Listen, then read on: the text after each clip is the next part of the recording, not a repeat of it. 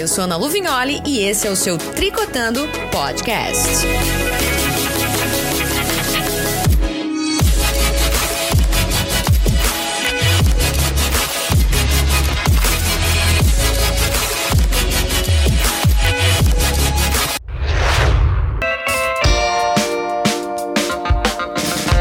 Olá para você que acompanha mais um episódio do Tricotando Podcast. Para você que está sintonizado na 90.9 FM, seja muito bem-vindo à nossa conversa, ao nosso tricote, ao nosso bate-papo de hoje. Vamos lá então para o perfil da nossa entrevistada. Ele nasceu em Monte Aprazível, São Paulo, mas reside já há 17 anos em Camboriú. É mestre em Ciências da Religião, Educação e Sociedade pela Universidade Metodista de São Paulo. Especialista em Saúde Coletiva pela Universidade Federal também de São Paulo. Tem licenciatura plena em Educação Física pela Universidade de Mogi das Cruzes, bacharel em Administração Pública pela Universidade do Estado de Santa Catarina, atuou tanto no setor público quanto no setor privado e também no terceiro setor, que é para fechar o ciclo bonitinho, hein? Dentro das suas áreas de formação, obviamente. No voluntariado atuou por 44 anos e agora está ensaiando, eu vou dizer assim, a pré-candidatura para o Legislativo da cidade de Camboriú. A nossa entrevistada de hoje é a Vera Maria Roberto, 58 anos, aposentada e dona de um currículo, e vou dizer pra você aí, viu? Experiências admiráveis. Sem falar, claro, no grande sorriso que a Vera carrega sempre junto com ela. É muito bom dar risada com ela, e vou dizer que essa pandemia estragou, viu? Porque tem que botar máscara, não dá pra ver o sorriso. Mas a Vera é o tipo de pessoa que sorrir com os olhos também. Seja muito bem-vinda, Vera. Tudo bem? Oi, Ana Lu, tudo bem? Tudo bem? Estamos aqui firme, forte, e já agradecendo aos nossos ouvintes. Exatamente. E aí, como é que vocês... Eu estou bem, graças a Deus, obviamente. Todo mundo meio que apavorado. Tem dias que a gente tá mais apavorado, tem dia que a gente tá menos, né, Vera? Assim a gente segue o baile. É verdade. E assim a gente segue a vida. E sabe que você falou essa questão de sorrir com os olhos? Lembra aquele dia que nos encontramos no centro de Camboriú? É verdade. As 2 de março, é quase que passando batida uma para outra. De repente, o sorriso no olho valeu mais. É verdade, né? Já nos reconhecemos pelo menos, né, Vera? Poxa, a gente sente saudade, a gente quer se ver, quer conversar, e aí, de repente, não consegue, né? Quase que passou batido, mas graças a Deus a gente se reconheceu. Vera, deixa eu começar falando... É isso aí. Que dentre as atividades todas aí, né, que a Vera já desenvolveu, e eu conheci a Vera atuando dentro do setor da cultura, né, da Fundação Cultural do Município de Camboriú. E aí, dentro desse todo conhecimento, estudo, enfim, experiência que você tem, Vera, eu sei que eu posso te perguntar isso, pra gente abrir esse nosso bate-papo aqui. Queria começar puxando o tema da cultura, obviamente, e qual a importância dela dentro da nossa sociedade de uma maneira geral. Porque eu acho que as pessoas ainda não entenderam muito bem a questão de cultura, do que é cultura, do que a gente pode designar como tal, né? E qual a importância dela dentro da nossa sociedade. Porque se a gente for ver, nós estamos em meio a ela todo santo dia, né? Os nossos atos, as nossas atividades. Então, qual a importância dentro da sociedade da gente valorizar e, principalmente, implementar, de repente, ações que visam aí a questão da cultura? Então, temos a cultura e temos manifestações culturais. Perfeito. Então, assim, quando se fala em cultura, é o grande guarda-chuva para todas as atividades que a sociedade tem. Então, quando eu falo em gastronomia, eu estou falando de cultura. Quando eu falo em empreendedorismo, estou falando de cultura. Uhum. Quando eu falo que tem uma pessoa que está dirigindo de uma forma X ou Y, estou falando de cultura, porque é a forma como a sociedade caminha. Perfeito. Né? Então, é o grande guarda-chuva, é a cultura. Agora, tem as manifestações culturais. Nessas manifestações culturais, aí eu posso ver a arte nos vários segmentos, o artesanato, eu consigo verificar dentro da música, é uma manifestação cultural, uhum. E assim vai. Então, assim, é diferenciar cultura e manifestações culturais. Cultura é o grande guarda-chuva da sociedade. De onde eu vim, quando eu faço um levantamento histórico, também eu estou falando de cultura. Uhum. Obviamente. Então é por aí o caminho. Por aí o caminho. É exatamente isso que eu queria que você explicasse para quem está nos ouvindo, porque às vezes fica meio que palavras ao vento aí, fica de uma forma bastante vazia também o conceito, enfim, ou o que é, né, a questão de cultura e como que a gente interpreta elas. Vera, essa tua escolha, vamos dizer assim, né, por vir a ser pré-candidata a vereadora nestas eleições, tem relação com, de repente, aí proporcionar mais espaço para o debate de políticas culturais, né, a inserção e principalmente o reconhecimento da cultura dentro da nossa sociedade, mais precisamente dentro do município de Camboriú, de iniciativas públicas que reconheçam a cultura como uma área de importância dentro do município? Sim, com certeza. Porque assim, olha, nós temos a cultura, como eu já disse, como um guarda-chuva, né? E essa decisão de eu poder contribuir com a sociedade camboriense na área da cultura é uma coisa que já está em mim, então eu posso seguramente transmitir para outras pessoas e atuar nessa área. Quanto à legislação, porque a ideia é legislar, né? Então nós temos muitas leis no município referente à cultura, mas são manifestações culturais. Então tem lá festival de música, tem festival de teatro, soletrando, então tem lei para tudo isso aqui no município, mas essas são manifestações. O que nós temos em mente? Primeiro, utilizar a cultura como uma ferramenta de empreendedorismo. Certo. Então, a cultura não é a pessoa estar lá cantando e se apresentando, mas sim se ela vive daquela atividade, ela com certeza ela tem direito de ser remunerada por isso. Perfeito. Como remunerar? Tem duas formas, grandes formas de remunerar. Ou quem está assistindo pagar o que está assistindo, ou pagar o que está comprando, ou então a gente buscar recursos, né? Então, existe um Fundo Nacional da Cultura, existe um Fundo Municipal de Cultura. Então, na época que estávamos na Fundação Cultural, eu fui coordenadora da implantação do Sistema Municipal de Cultura em 2013, aqui em Camboriú. E com essa implantação, um dos itens dos elementos culturais ali dessa implantação era exatamente o Fundo Municipal de Cultura, que ele foi constituído, só falta regulamentar. Então, só é esse tipo de coisa que, às vezes, trunca um pouco algumas atividades. Então, existe a lei, mas não está regulamentada. A gente entende até a boa intenção dos parlamentares em fazer leis, em propor leis para a cultura, mas eu acho que tem que ir um pouco à frente, você tem que entender de cultura para você propor leis para a cultura.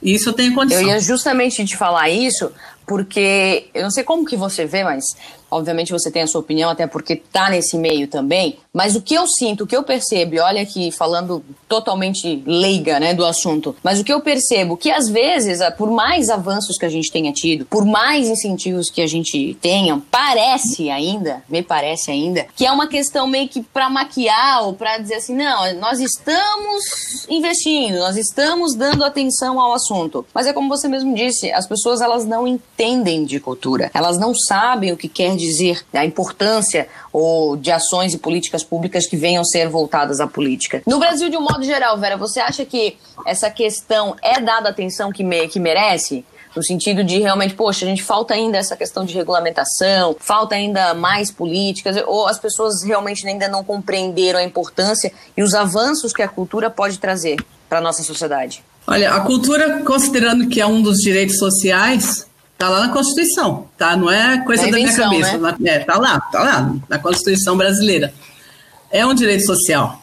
Então, já começa aí, já que educação, saúde e tantas outras coisas, moradia é direito social, cultura também está lá como um direito social. O que nos resta fazer? É fazer com que ela aconteça, como direito social. Você precisa se alimentar? Precisa. Você precisa de cultura? Existe uma música, acho que é do Titãs, a gente não quer só cultura, a gente não quer só comida, cultura. A gente quer cultura, diversão e arte. Então, o que falta em nível nacional, estadual, municipal, é fazer que a coisa aconteça, porque de papel nós já estamos cheios de leis também. Só que elas têm que ser efetivas, têm que ser fiscalizadas para que as coisas aconteçam. E a cultura tem a ver com pessoas, né? Tem a ver com sentimentos, tem a ver com tudo isso. Eu acho que aproxima muito as pessoas também, de uma maneira geral. Ela não só aproxima, como ela inclui as pessoas, né? Então, assim, quando eu falo de inclusão, eu não falo só da questão de fazer um teatro com cadeira duplicada para as pessoas obesas ou fazer um teatro que tenha acesso a cadeirante, mas eu falo de fazer um teatro que as pessoas da área rural tenham acesso, que as mulheres vítimas de violência tenham acesso e se enxerguem ali e consigam resolver muitas coisas a partir da cultura. Verdade. Então essa é a questão da inclusão que a gente tem levado à frente. Verdade, bem falado, bem colocado, até porque a cultura também, e nas suas diferentes manifestações, nas suas diferentes artes, vamos dizer assim, também tem sido um refúgio para as pessoas, tanto de ou para transmitir algum tipo de informação, ou para incentivar, né, Vera, as pessoas a fazerem alguma coisa, encorajar as pessoas a a tomar determinadas decisões. Isso. Eu acho que tem que ser mais ou menos o reflexo daquilo que a gente também vive. Exatamente. Né? E aí você falou da questão de mulheres. É. E nós mulheres, velho, somos maioria nessa sociedade, né? E minoria nos cargos. Sim, não é?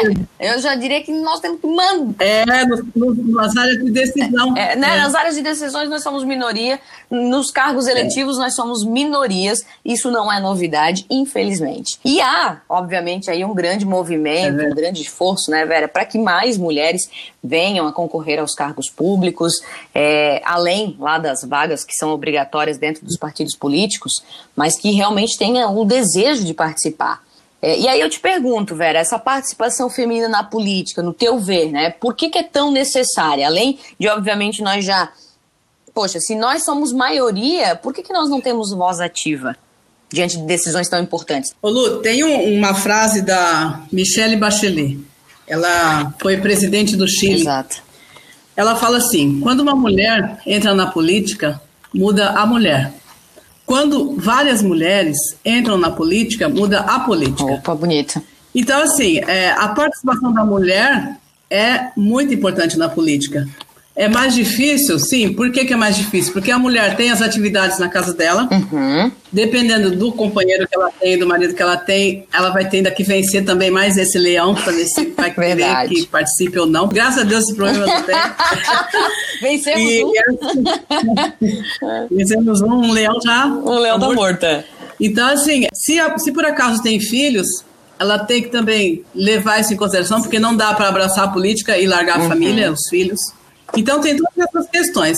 E o mais importante, a mulher tem que acreditar que ela é possível, que para ela é possível, que ela tem esse conhecimento, que ela consegue. Uhum. E que... Entendeu? Porque se eu falasse, eu não vou conseguir, ela já não consegue mesmo. E que tem espaço para ela na política. O espaço está lá, a gente tem que ocupar. Até porque eu vejo assim... Então, a gente tem que ocupar o espaço. Até porque eu vejo assim, ó, Vera, a mulher hoje, ela tá em casa, ela cuida da família, dos filhos, do marido, da própria casa, né? E ela vai, ao mesmo tempo, ela sai para trabalhar, ou então ela tem que cuidar dos pais, ou então ela tem uma ação social que ela desenvolve. Enfim, a mulher, ela é multitarefa, ela traz muita coisa para ela fazer. Por que não a política? E aí eu te pergunto, por que será, né, na tua visão, obviamente, a gente não está aqui para falar da nossa visão, né?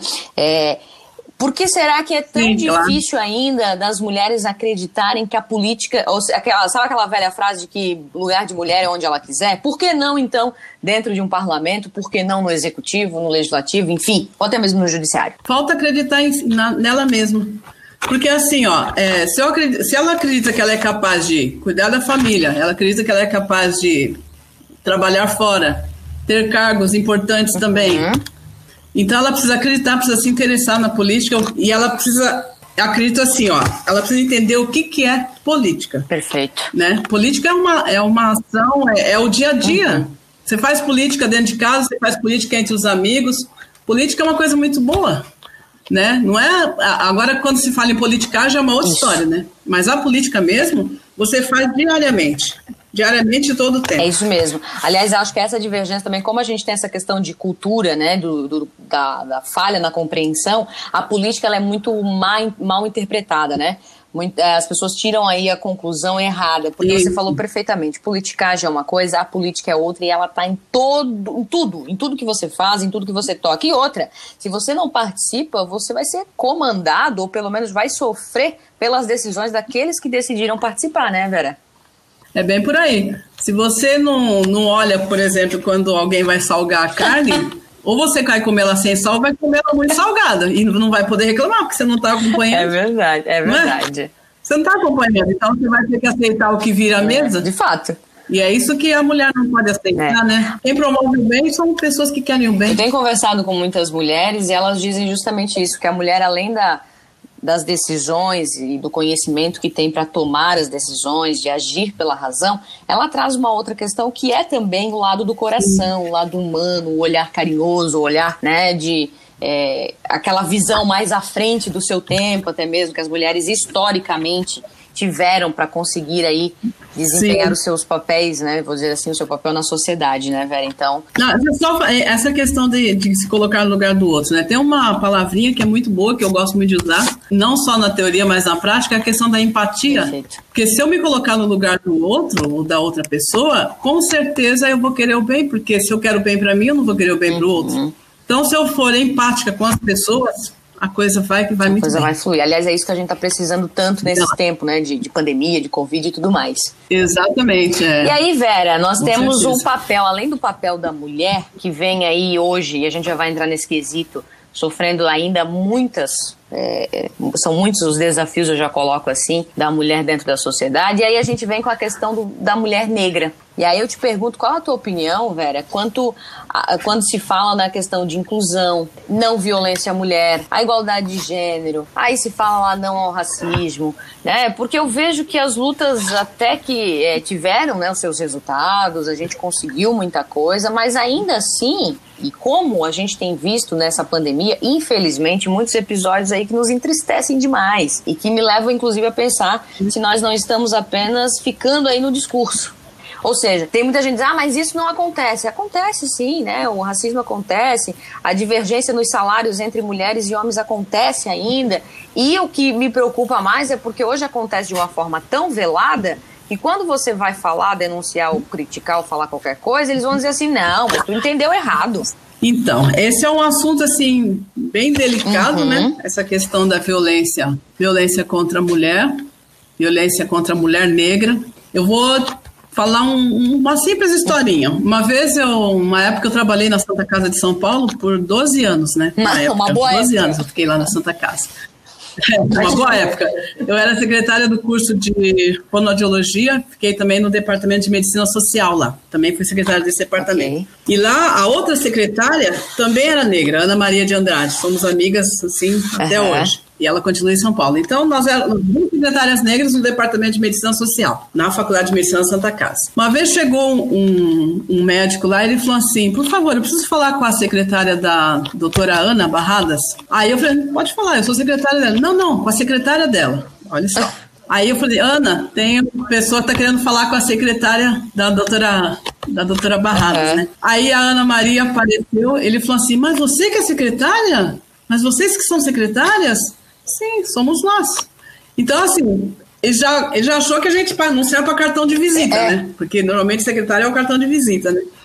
Então, isso é uma coisa que acontece todos os dias, tá? Essa questão do pré-conceito. E a questão da discriminação também é algo, assim, latente, né? Porque uma coisa é a Vera Maria Roberto, tá? Outra coisa é ver a Vera Maria Roberto. Então, tem gente que não imagina que eu sou negra. Certo. E eu sou? Sim. Eu sou uma mistura de negro com índio. Então, tem essas coisas aí. E quanto à violência, a discriminação é uma violência, o preconceito é uma violência, porque você não conhece a pessoa ainda para você falar se ela é isso ou aquilo. Essa questão do feminicídio, meu Deus, é violência, né? Então, quando você fala que a mulher tem que ganhar menos porque ela tem menos capacidade, é uma violência. Então, tem violências das várias formas. Tem em grandes proporções, menores proporções, mas que o estrago é o mesmo. Exato, tem isso. Aliás, eu tenho acompanhado o trabalho de algumas outras mulheres e tem conversado também, são coisinhas tão pequenas no dia a dia, mas que, como você disse, tem uma proporção tão grande, porque até o fato, eu estava vendo esses dias, eu acho que em alguma coisa da vereadora Juliette Neitz de Balneário Camboriú. E ela explicando, né, por exemplo, quando um homem está numa roda de conversa e acha que tem que explicar alguma coisa para uma mulher, porque acredita que ela não compreendeu. Mas não é porque a coisa é difícil de entender, é porque realmente ele acha que a mulher é incapaz de compreender determinados assuntos. E a gente vê isso, né? Um cenário, talvez aí a política, um cenário ainda muito predominante, a figura do homem. A gente vem para setores comuns da nossa sociedade, onde a figura do homem ainda é uma presença. Então, a mulher não pode falar de futebol, a mulher não pode falar de política, e a mulher não pode falar de, sei lá, de direito, de tantos outros assuntos. Isso também é uma violência contra a mulher e contra a figura, né, da mulher aí, da capacidade dela de poder entender e compreender as coisas, né, Vera? Sim, a mulher ela pode muito mais do que os homens imaginam que elas podem. Essa semana eu estava assistindo TV, num canal, e estavam falando, destacando que a fulana de tal lá, falou o nome da mulher, que eu não vou me recordar agora, é a primeira comentarista de futebol. Olha só. O país do futebol. Primeira comentarista de futebol no Brasil. Então, assim, as pessoas acham que mulher, ela tem neurônios a menos e que esses a menos não fazem efeito que deveria fazer. Então é preciso romper esse preconceito, né, e melhorar. E a forma de... E ficarmos de bem com os homens, mas ficar ao lado, né? Exatamente. Lado a lado. Aliás, a forma, ninguém aqui quer desmerecer, eu acho que tem até alguns extremos aí, né, de conversas que dizem, porque é o homem, não sei o que, não. Eu acho que tem que ser, tem que ter o equilíbrio aí entre as coisas, né? E aqui em Camboriú é bem forte essa questão do masculino e do feminino, né? Eu tenho participado de algumas entrevistas e a gente percebe isso. A forma que uma mulher me entrevista e a forma que um homem me entrevista. Até nisso dá para sentir. A diferença é muito grande, sabe, Ana Lu? Deixa assim, muito latente essa questão de a mulher não sabe fazer o ó com o copo, digamos. E eu digo uma coisa, Vera. Nós mulheres, com a companhia, obviamente, de alguns homens já mais esclarecidos, vamos dizer assim, só assim a gente vai poder mudar essa sociedade. Por quê? Aí eu volto também na questão cultural. Querendo ou não, a nível de Brasil falando, né, a nível de país que nós temos, e a nível... Aí você também entrou na questão do município, que é, sim, um município ainda muito machista. Eu não vou dizer tradicional, porque tradicional eu acho que não explicaria isso, mas muito machista, né? Ainda é uma questão cultural também que precisa ser reavaliada, né, precisa ser revista. Porque a cultura, ela também pode se transformar conforme a demanda da sociedade, não pode? Segura aí essa resposta, porque eu tenho alguns parceiros meus que querem te dar um recadinho. É rapidinho, a gente já volta. Agende já uma visita com a nutricionista Kelly Freitas. Plano alimentar personalizado, consulta nutricional com bioimpedância e mais 2 retornos já inclusos. Cuide do seu bem-estar, começando por uma alimentação saudável. Previna doenças, tenha um emagrecimento saudável e esteja no controle do seu peso. Viver melhor é possível. Rua São Paulo, número 68, sala 4, no centro de Camboriú. WhatsApp 47 99969 4983. Seu amigo vale desconto na Mary Ótica e Relojaria. Promoção indique um amigo e ganhe 20% de desconto na sua compra. É isso mesmo. Se seu amigo ainda não é cliente Mary, ele compra e você ganha presente também. São 20% de desconto em qualquer produto da loja. Ainda procurando por preço baixo em lentes e armações? Mary Ótica e Relojaria. Rua Coronel Benjamin Vieira, número 10, sala 4, Centro Camboriú. Telefone 47 3365 5556 ou 98414-1093. Quando bate aquela fome, o jeito é correr pra panificadora da casa. Lá você encontra pão quentinho, deliciosos sonhos, croissant, tortas, cucas e salgados. Você também pode fazer sua encomenda de doces e salgados para festas e reuniões. Panificadora da Casa. Há 30 anos levando o melhor pra sua mesa. Na Avenida do Estado, esquina com a Rua 970. Aberta de segunda a sábado, das 5 da manhã às 8 horas da noite e aos domingos, das 6 às 11 horas da manhã. Chegou a Camboriú XBM Treinamento Multifuncional. Treinos personalizados que focam na evolução gradativa e contínua de cada indivíduo. Rua São Paulo 256, Centro, Camboriú. Venha descobrir um novo jeito de viver. XBM, do básico ao multifuncional.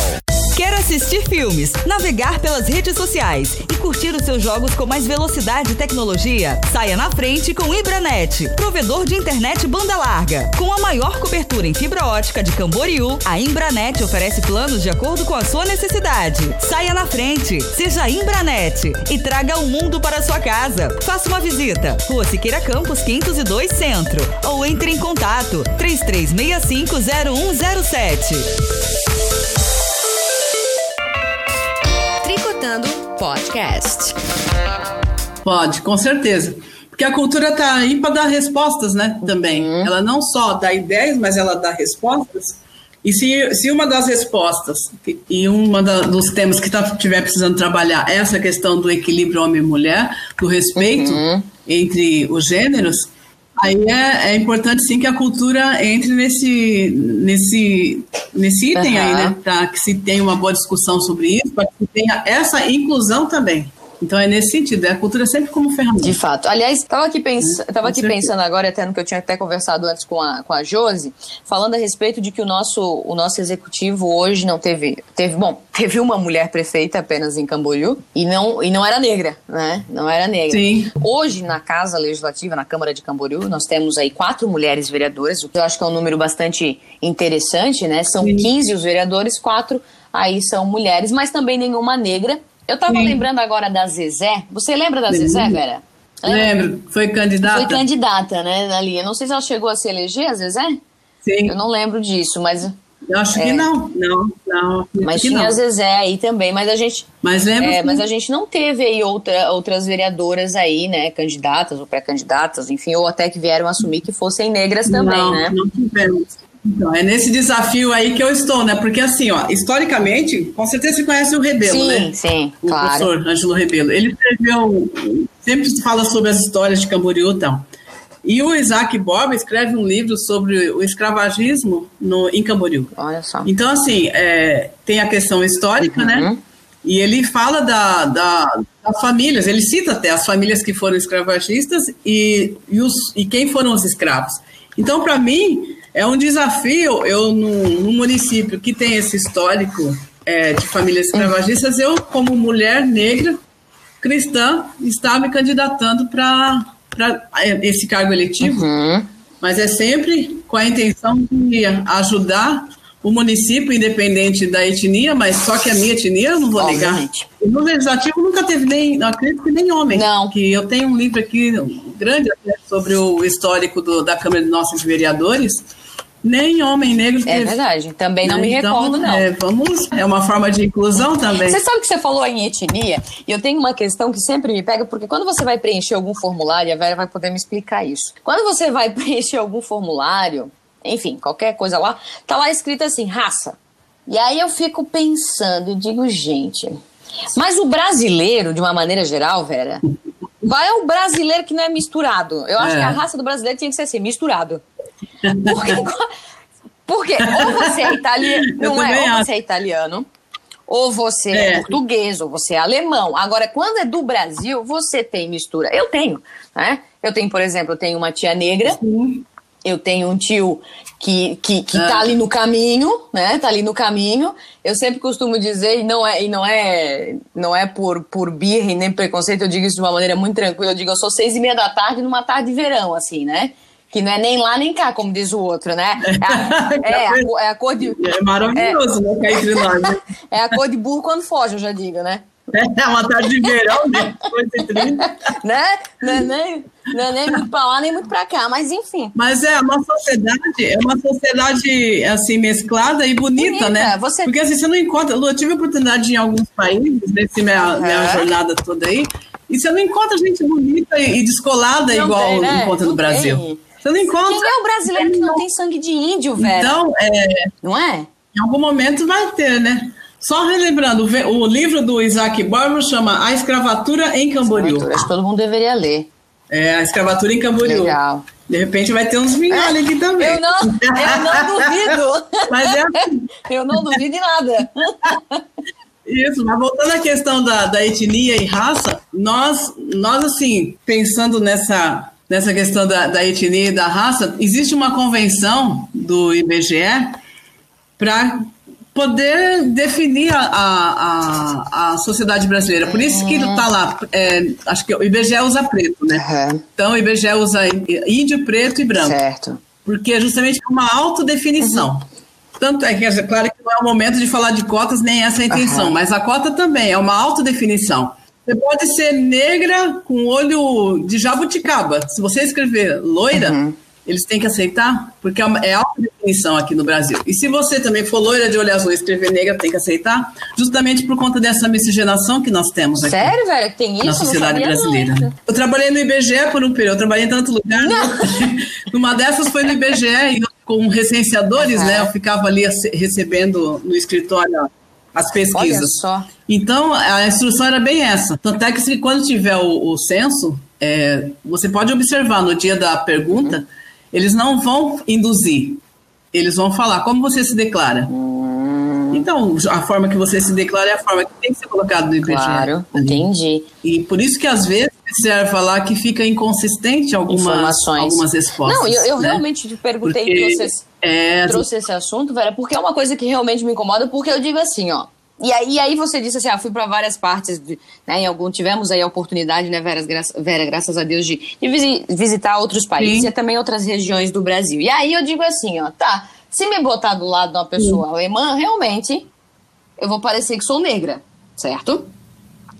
Se me colocar do lado de um negro... É verdade. Eu vou parecer que sou branca. Você não quer desrespeitar nenhum e nem outro. E aí eu me senti desrespeitada porque não tem um meio termo ali, entendeu? Não é verdade? Você fica aí. Eu vou contar mais um caso que aconteceu comigo. Eu gosto muito de caso. Vou contar mais um caso que aconteceu comigo. Quando eu morava em São Paulo, eu sempre fui envolvida com essa questão da negritude, né? Aí eu participei tentei participar, né? Uma época do movimento negro em São Paulo. Aí no núcleo, justamente no núcleo que eu escolhi para participar, por questão de proximidade de residência, eu fui recebida assim, o que você está fazendo aqui?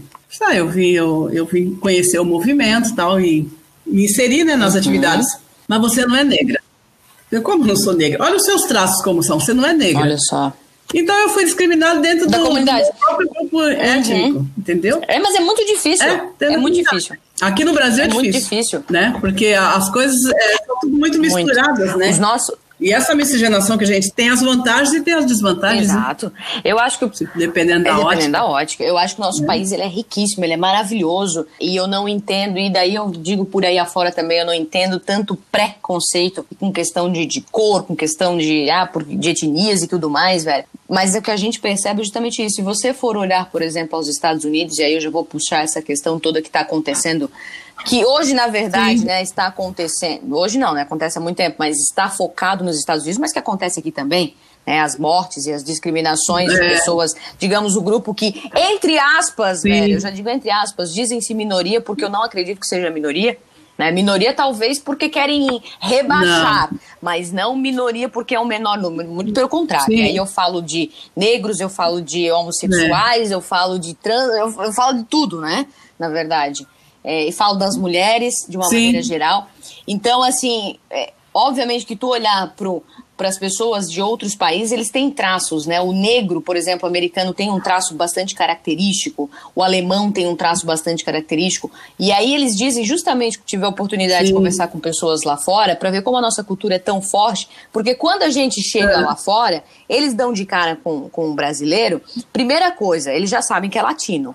Mas eles não sabem discernir e dizer se é brasileiro, se veio, sei lá, de outro país aqui da América Latina. Eles não conseguem discernir isso. Segundo, eles acreditam que todos nós aqui falamos espanhol. É brasileiro? Fala espanhol. Tem que falar espanhol.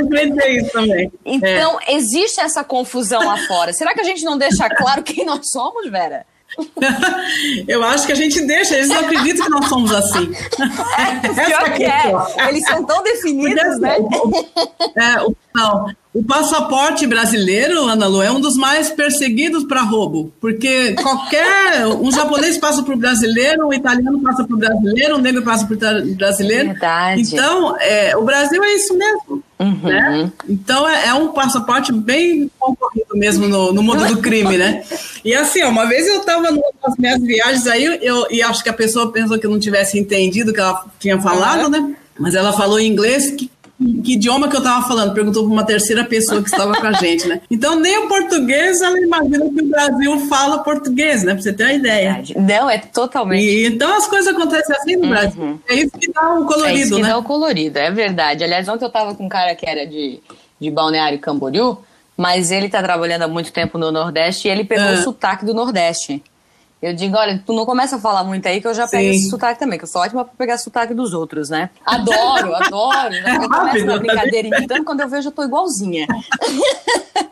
E é isso que faz o nosso país tão bonito. Se você vai pra Serra Catarinense, por exemplo, eu tenho familiares que moram em Urupema, Lages, eles falam de um jeito totalmente diferente do que nós aqui no litoral. Então, assim, poxa...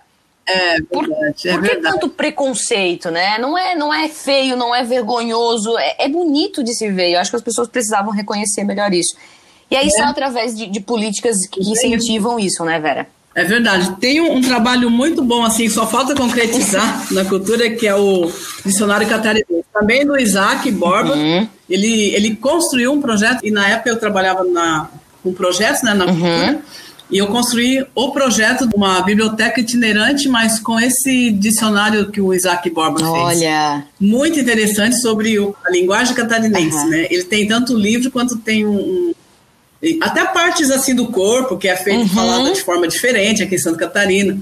Então, várias linguísticas, várias formas de falar a mesma palavra, mas em regiões diferentes do estado. Com toda certeza. Então, são coisas assim que a gente tem intenção de colocar mesmo à frente, e para que as pessoas se conheçam. Porque às vezes o que falta é as pessoas se conhecerem. Sabe aquela coisa do interno? Isso. Eu não me conheço. Como é que eu quero que você me conheça? É verdade, é verdade. É bem isso mesmo. Eu tive o prazer de viajar para o Nordeste. Eu não sei que praga, eu já digo assim, que aqui no litoral, principalmente no sul aqui, né, onde nós estamos, tem esse preconceito, né, com o povo lá de cima, né, Vera? Infelizmente. E eu tive o prazer de viajar para lá um tempo atrás, e aí falando dessa questão da língua, porque nordestino é tudo devagar, porque não sei o que, eu digo, já falou com o nordestino pra você ver? Eu não entendia nada, Vera, eu não entendia nada que eles falavam, tão rápido, mas era tão lindo ver aquele sotaque, sabe, aquela pronúncia diferente, e essa questão das palavras, então, misericórdia, né, tudo diferente.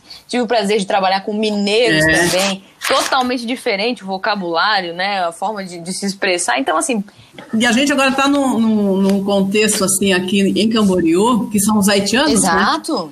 Né? Então assim, como que está sendo incluídos esse pessoal, né? Será que só serve para o trabalho? É verdade. Será que eles não têm a cultura deles, vieram de lá com alguns objetivos? Então isso também é uma coisa que me preocupa, sabe? Primeiro que uma vez eu estava no supermercado, me cumprimentaram em francês, porque achou que eu fosse haitiana. Aí falou, nossa, que peguei e distribuí em português, né? Mas então, assim, as pessoas não sabem nem distinguir um brasileiro negro de um haitiano. Olha só. É bem isso. Né? Não que tenha que ser distinguido, mas assim, a questão de conhecimento de cultura, né? Tem gente que acha que Haiti é na África, então isso também já, né, tem comentado com a geografia ali, né? E aí você... Mas é assim, temos que... E você lembrou de uma coisa muito importante, Vera, pode falar. Porque assim, ó, fala-se muito, né, de que nós, brasileiros, muito vamos para outros países, mas lá vai trabalhar, vai só para trabalhar, não sei o que, tem toda essa discriminação, e falando especialmente dos Estados Unidos, né, que muitas pessoas vão, infelizmente, de forma ilegal, né, que daí também é outra situação, não tô falando disso, né, que acho que tem que ir, mas... Quando consegue chegar, mas, né? Legalmente, então assim, mas e essas pessoas, será que nós também não estamos deixando de lado, né, porque essas pessoas estão vindo para cá, no caso dos haitianos, né, e tem também o pessoal, os da Venezuela, que chegaram em outra parte do nosso país, mas que estão vindo para cá também buscar refúgio. Sim, é verdade. Será que a gente está só usando para o trabalho? Porque eles vêm aqui e é através do trabalho deles também, né, por meio do trabalho deles, que nós também estamos prosperando. Então, por que não compreender? A gente julga tanto que lá fora as pessoas... A maioria, hoje eu digo isso, os Estados Unidos da América tem toda a questão cultural deles, mas o país hoje é construído por mãos de latinos, né? E eu não vou falar a questão dos negros, porque negro é o que mais tem nos Estados Unidos, é o que mais tem na França, então eu juro que eu não entendo por que ficam discutindo isso, né? Então será que a gente também não está menosprezando, né? E elas se movimentam, né? Exato, elas se movimentam. Às vezes a gente acaba menosprezando a pessoa por conta da cor da pele, né? Da aparência. Então, assim, eu gosto muito de falar da região que a gente está, que é onde eu pretendo atuar, né? E tenho atuado em outras áreas. Porque, assim, quando nós pensamos... nos haitianos de Camboriú, nos haitianos de Balneário Camboriú, tá? Que só focando nesses dois municípios. Em Balneário Camboriú, eles estão, é claro que foi por mão de alguns, mas eles procuraram também, por mão de algumas pessoas que ajudaram, mas eles têm a rádio deles, tá? E tem o comércio, vai ali na Vila Real, no bairro dos municípios, o comércio, muitos comércios ali são tocados por haitianos. Olha só. E aí, quando eu venho para Camboriú, o que eu vejo? Os haitianos, a maior parte estão morando ali no Jardim Europa, que é um local que enche de água, tá? É logo assim, depois do Santa Regina, lá atrás, depois do restaurante lá do Silvio, né? Então formam como se fosse um gueto ali, e eles saem dali, eles vão pro trabalho, voltam do trabalho, normalmente estão de bicicleta ou com um carro, tal, uma moto, mas estão em gueto. Esse pessoal também a gente queria muito buscar porque eles estão ajudando na construção do município, claro. Por que não ajudar em outras áreas também, né? Só na parte do desenvolvimento econômico. Perfeito, né? Dar oportunidade, valorizar, reconhecer, né, Vera? Que existe. Exatamente, valorizar, sim. Ouvir, porque o nosso projeto, Ana Lu, é trabalhar com a população, não só para a população. É ouvir, é saber da demanda, porque às vezes a gente vai na contramão. Claro. Né? A gente vai muito na contramão. Vou falar mais um pouquinho ali dessa questão da contramão. Certo. Vamos lá. Também lá em São Paulo. Um dia de chuva, chuva mesmo, uma garotinha de uns 8 anos mais ou menos, falou assim, tia, você pode me comprar um chinelo? De borracha, né? Eu falei assim, não, eu achando que soubesse o que a menina precisava, eu falei assim, não, vou fazer melhor. E já fui puxando a menina para dentro da loja, né? Tá bem na Rua do Arocho ali, para quem conhece São Paulo sabe do que eu tô falando. Né? Tem muita loja ali. Aí eu já fui puxando a menininha para dentro da loja de calçada. Eu falei, não, tia, eu preciso de um chinelo. Porque se eu tia comprar um sapato ou um tênis, ele vai molhar e no dia seguinte eu não posso usar. Olha só. E o chinelo eu consigo usar no dia seguinte. Para mim, foi uma coisa tão marcante. Nossa. Para eu pensar dali para frente que eu tenho que ouvir. Eu não tenho que falar. Eu tenho que ouvir, saber da demanda, né? Ter a participação popular, com transparência, com sustentabilidade, entendeu? Porque que adianta eu falar o que você precisa? Não é isso que você está precisando, né? A demanda quem tem que trazer são as pessoas, né, Vera? São as pessoas. Então, não é possível construir um projeto de sucesso com sustentabilidade se não for com a participação popular. Verdade. Olha... Né? Que eu posso estar indo na contramão. Se for assim, tem muitas leis lá. Hoje nós temos muitas leis, mas teve participação popular na criação daquelas leis. E outra, né? Elas estão acontecendo. Tem efetividade, né? O papel aceita qualquer coisa, né, Vera? Ah, o papel aceita qualquer coisa.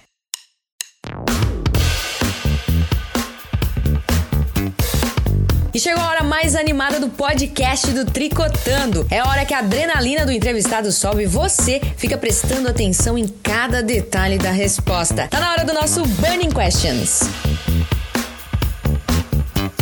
Primeiro que vier na tua cabeça... Minha cabeça é fértil. Mas aí é que eu gosto. Vamos lá. Começa pegando leve aí, que tu deve ter muitos desses aqui pra te falar, viu? Um evento cultural que te marcou ou alguma manifestação cultural que você tenha, né, participado, visto, enfim, presenciado, que, enfim, alguma coisa que tenha um significado pra ti ou um avanço nessas questões culturais. Você que falou aí tantos exemplos, né, através de histórias que tu viveu, o que te marcou aí que tu pode citar mais pra gente aí? Aqui em Camboriú, a primeira Conferência Municipal de Cultura. Então, é verdade, né, Vera? Foi tão bacana. Foi marcante. Primeira conferência, ficamos na primeira, né? Foi muito legal. Faltaram outras, mas a primeira Conferência Municipal de Cultura foi muito legal. Show de bola. Me diz uma mulher que te inspira. Minha mãe. Não tem. Qual é o nome da mãe? Minha mãe era aquela mulher que nos ensinava por provérbios, Benedita Félix Roberto. Olha só o nome. O ensinamento dela todo foi por provérbios. Sempre provérbios populares, provérbios da Bíblia, mas sempre com provérbios. Outros que ela criava. Que bonito. Muito inspiradora. O que precisa urgentemente, vamos dizer assim, ser dado um basta na sociedade que nós vivemos hoje? No município, de repente. Discriminação. Na discriminação. Porque aí engloba tudo, né, Vera? Não tem outra coisa. Tudo que a gente estava falando até agora, né? Engloba tudo. De fato. Uma alegria da Vera. Exatamente. Ah, eu gosto da vida, eu gosto de respirar, eu gosto de caminhar, eu gosto de escrever. Uma só é pouco. Mas eu gosto de viver, gosto de cantar. Cantar, então, eu gosto muito. Gosto de cantar, Vera, olha só. Pô, eu gosto, canto em coral desde os 7 anos de idade. Agora eu tô com 58, imagina, né? E atualmente eu canto no coral luterano ali do Balneário. Uma história já. Ainda arrumo um tempinho pra cantar. É verdade. Tem que botar a Vera pra cantar aqui. Vera, completa a frase pra mim. Eu gostaria de ser mais... mais rápida. Mais rápida, Vera? Mas, meu Deus, tu já fez tudo, Vera. É. Não, tem que ser mais rápida ainda. Então, tem coisas assim que... Você tem que ter um start assim, ó. Pá. Rápido. E às vezes você perde algumas oportunidades por conta disso. Também, é verdade. É verdade. Às vezes, como é que é? Cavalo encilhado já tá lá na frente, né? É assim que se fala, gente? Eu sou ótima pra trocar dito popular, viu? É, só vem o rabo do cavalo balançando. Quem é a Vera Roberto? Vera Roberto é uma mulher negra, cristã, ama a vida, ama receber pessoas, gosto muito de receber pessoas, fui criada com esse ambiente.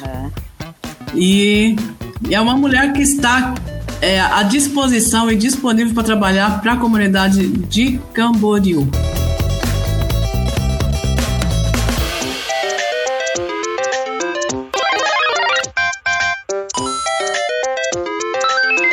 Show de bola, Vera. Aliás, se eu tivesse que descrever a Vera ainda, como eu falei lá no começo, viu? Esse sorriso maravilhoso que a Vera tem e que a gente teve a oportunidade de compartilhar aí algumas histórias, né, Vera? E se Deus quiser, a gente vai poder, de repente, aí, compartilhar outras tantas, né? Passando essa pandemia, passando essa Covid, para que a gente possa se encontrar de fato. Aliás, antes de começar a entrevista aqui, a Vera falou, mas eu não vou te ver, Ana Lu! Não vai ver, né? Imagina, passei batom aqui. Eu achei que eu ia fazer uma boa figura. Sabe como é, né? Por amor a Camboriú, a gente faz de tudo, né? Passei batom, botei brinco. Então faz o seguinte, me manda uma foto, então. Manda uma foto que eu vou colocar aqui. Vou colocar aqui pra poder divulgar isso direito. Pode deixar. Vera, muito bom. Legal, vamos produzir uma foto bem bonita. Dá um jeito aí. Coloca a Josi, coloca quem tiver aí perto de você. Né? A Josi, aliás, agradecer a Josi, né, que está fazendo aí a assessoria da Vera, que também entrou em contato com a gente. Manda um beijo para sua irmã, viu? Pra ela continuar firme e forte na malhação. Sim, manda sim. Isso. E aqui está o Walter Campeão também, que trabalhando com a gente como o assessor na área de estratégia, né? Estratégia. Show de bola, um abraço para o Walter também, viu? Tem outras pessoas. Bom trabalho para vocês e muito obrigada por me atender, viu, Vera? Um beijão. Quem agradece sou eu, viu? Muito obrigada, estou à disposição. Perfeito, então. Um beijo grande no coração. Um beijo no alma. Pode deixar, doce, viu? Um beijo em cada coração de ouvinte aí, um coração tamanho da cultura. Verdade. Para você que nos acompanhou até agora, muito obrigado pela sua companhia. Mais um programa, mais um episódio, mais uma conversa maravilhosa. Eu, Ana Luvinholli, fico por aqui e te encontro num próximo programa, num próximo episódio. Até lá!